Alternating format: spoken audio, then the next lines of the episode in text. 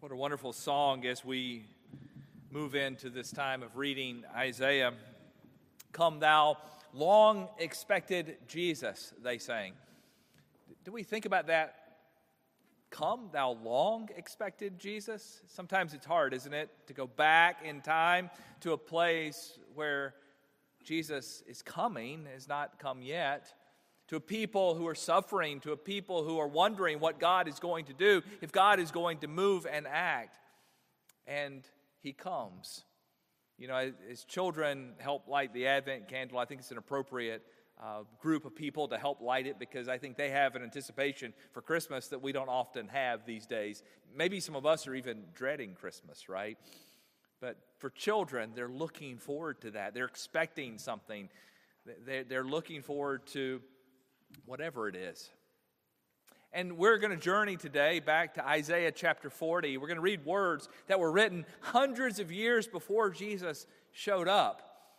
And these words are words to a people who need to hear from God. Now, we're going to be looking um, at the ESV translation this morning. I printed that out on this yellow sheet for you the reason that we're going to this translation today is because I like the headings and the groupings of this translation. And so I'm going to be reading the passage uh, from the ESV this morning. We would typically read the NIV, but I want you to pay special attention to the headings uh, this morning.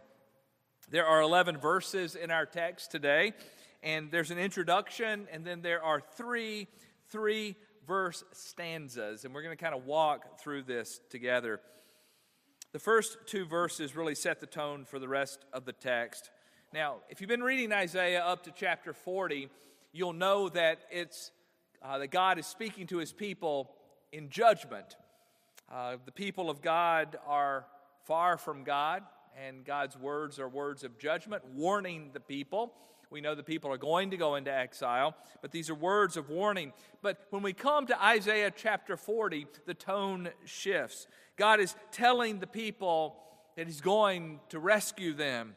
He's telling them that their sins are going to be forgiven. And the people of God, they had been carrying out these acts of worship, but the motivation of their heart was not pure, and God was not accepting their acts of worship.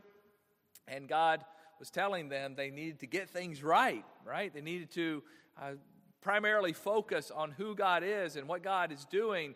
And again, the people are turning from God. Again, they're going into exile. But here, the words in Isaiah uh, chapter 40 God is coming in comfort. He says in verse 1 Comfort, comfort my people, says your God. Speak tenderly to Jerusalem and cry to her that her warfare is ended that her iniquity is pardoned, that she has received from the Lord's hand double all her sins. Now look at these words with me. Comfort. You see that word twice in the text. If you use a pen and you highlight your Bibles, you might even circle the word comfort there.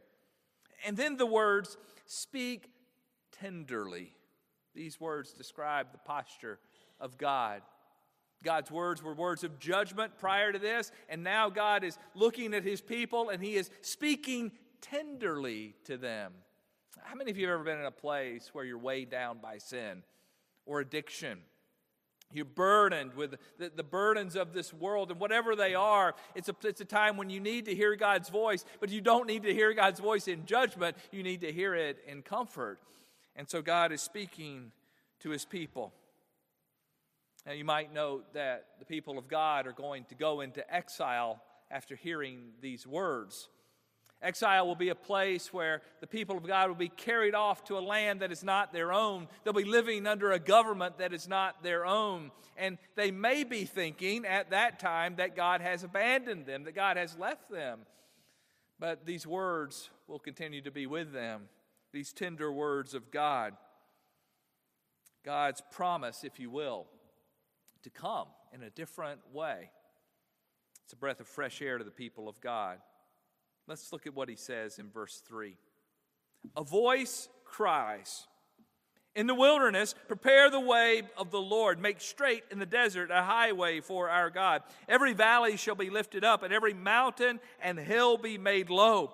The uneven ground shall become level, and the rough places the plain, and the glory of the Lord shall be revealed, and all flesh shall see it together for the mouth of the Lord has spoken. Now, how many of you have heard those words before, right? You've heard them because they're in all four of the Gospels, right? Who is he talking about? Does anyone know? You can say it out loud.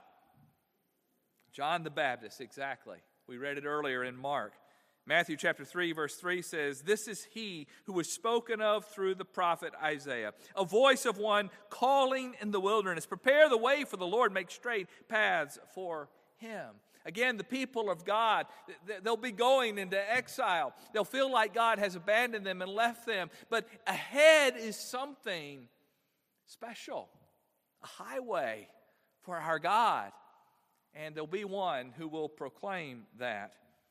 Mark chapter 1, verses 2 through 4 says, It is written in Isaiah the prophet, I will send my messenger ahead of you who will prepare your way. A voice of the one calling in the wilderness, Prepare the way for the Lord, make straight paths for him. And so John the Baptist appeared in the wilderness, preaching a baptism of repentance for the forgiveness of sins. Who is John?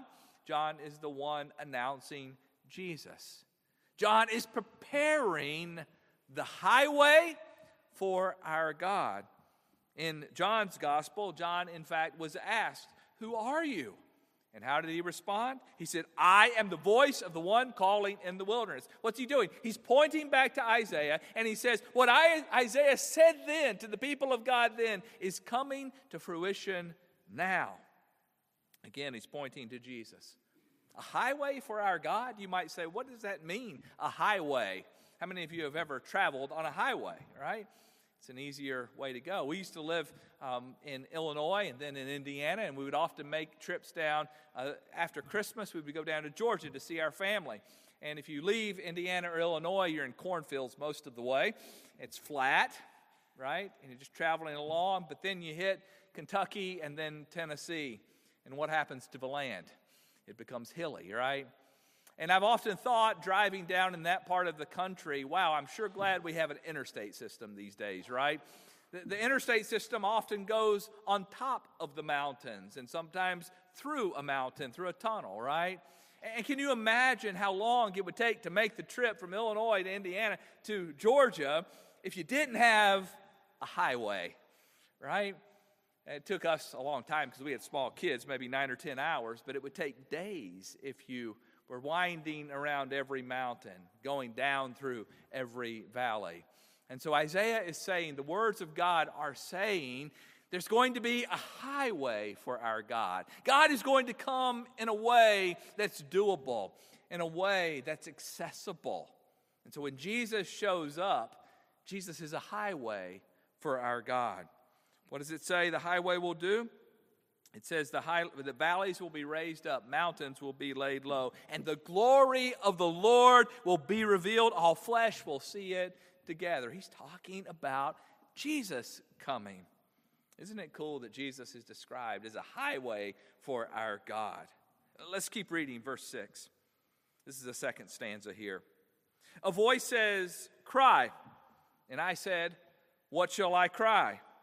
All flesh is grass, and its beauty is like the flower of the field. The grass withers, the flower fades when the breath of the Lord blows on it.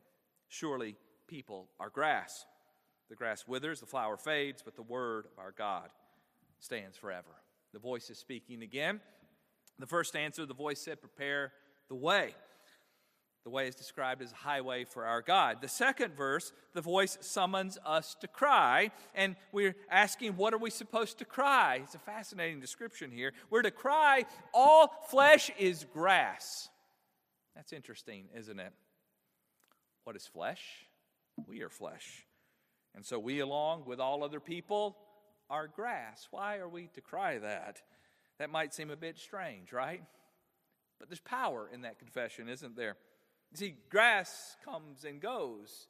Grass is temporary, it doesn't live forever. You know, we have this dynamic over and over again in Scripture. This dynamic that we're not going to be here forever, that what we are living in now is temporary, it will be gone one day. Now, don't take this the wrong way. We're not worthless. It's not that we are without value, we are extremely valuable to God. Flowers in the field are beautiful and they have great value. Grass has value, but it's temporary, it doesn't last forever. You know, we all know this, don't we? We all have a sense that we won't be here forever. Steve Jobs, uh, who was not a Christian, once said this as he was facing death. He said, Remembering that I'll be dead soon is the most important tool I've ever encountered to help me make big choices in life. Because almost everything, all external expectations, all pride, all fear of embarrassment or failure, these things just fall away in the face of death, leaving only what is truly important. Now, he's not a person of faith, but he understood his own mortality. And he understood that there is power in understanding our mortality. Now, as Christians, as followers of God, it's not just about having clarity in life, it's about depending on God, it's about trusting in God, it's about knowing that God will always be there, even when we are not. And so, when the voice says, Cry, all flesh is grass, that's what it's talking about, understanding our mortality. Neil deGrasse Tyson, another person who was a scientist, uh, not a person of faith, he was, um, he was asked whether or not it would be good if we could live forever. And this is how he responded. He said, It's better to be alive than dead, though more often than not, we take being alive for granted. The question remains if you could live forever, would you? To live forever is to have all the time in the world to do anything you ever wanted. He says, if you live forever, then what's the hurry? Why do today what you can put off until tomorrow? There is perhaps no greater demotivating force than the knowledge that you will live forever. If true, then knowledge of your mortality may also be a force unto life itself. The urge to achieve, the need to express love and affection now, not later.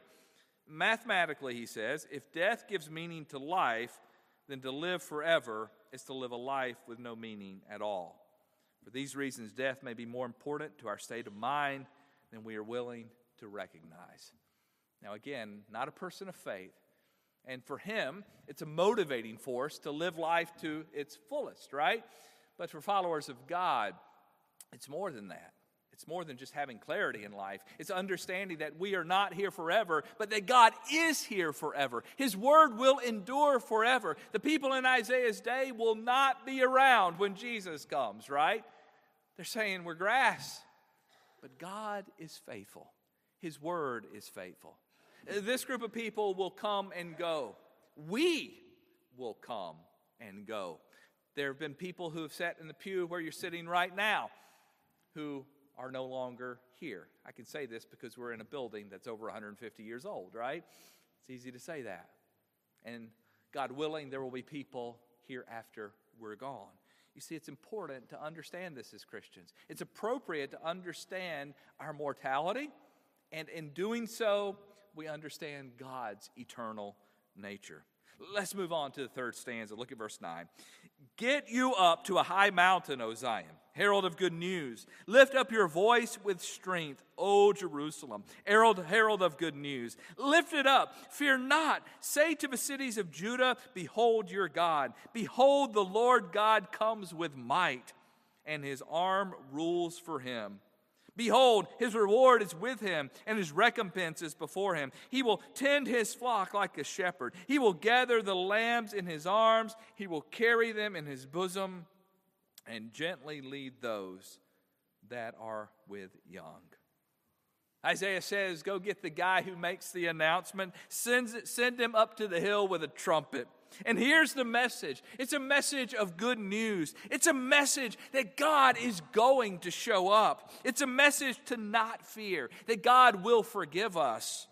He's going to gather us like a shepherd gathers his sheep. Do you see the language here? Look at verse 11. Gathering in his arms, carrying, carrying us in his bosom. Again, gently leading. It's a beautiful message, isn't it? And it's good news for you and for me. And while we might be grass, God is going to provide for us. This morning, when we look at Isaiah, again, we realize that these words were penned hundreds of years before Jesus showed up. But the message is clear It's a message of good news. It's a message that God is going to come. God is going to be true to his promises. Now, we are here in the season of Advent, and we are anticipating God coming. We're on the other side of Isaiah, on the other side of Jesus. Again, Isaiah was hundreds of years before Jesus, and we're 2,000 years after Jesus came. But these words are still true for you and me today. The message is still relevant to our lives. Do we need God to come? Maybe we are in a place like the people in Isaiah's day. Maybe we're in a place where we're struggling with God, maybe doubting God, maybe struggling with addiction or grief. We feel the weight of our world upon us, and we're wondering, what's God going to do about it? Is God going to come? Is He going to act? Is He going to move? And here, here in this season of Advent, we can remember that God has been faithful hundreds of years before Jesus to fulfill his promises in Jesus, and he will be true today. You see, Advent is a season not only where we anticipate the coming of Jesus the first time, but we also anticipate the coming of Jesus the second time. And we're reminded that he's going to come back. We're reminded that he's going to make the world right again. And because God was faithful the first time, he will be faithful again. And maybe we're in a place, maybe you're in a place where you desperately need Jesus, like fading grass. It's a time when we can be assured that God will care for us. He'll pick us up like a shepherd picks up his sheep. He'll pick us up and gently carry us. If we're hurting this morning, God will be there. If we're suffering this morning, God will be there. If we're struggling in sin, God has the power to forgive. We, remind, we are reminded today that God has been faithful and God will be faithful. And as we celebrate his coming, we know that God deeply desires to pick us up and provide all that we need. Let's pray together. God, we're grateful for these words, these ancient words from Isaiah chapter 40. And while they may seem removed from our day and time, they are truly relevant for our lives today. God, you love us, you care for us, you provided a highway for us to come to you by coming in the flesh. God, we love you and we praise you. And we pray now that as we anticipate Christmas, that we would also anticipate you, your working and moving in our lives. We pray this in Jesus' name. Amen.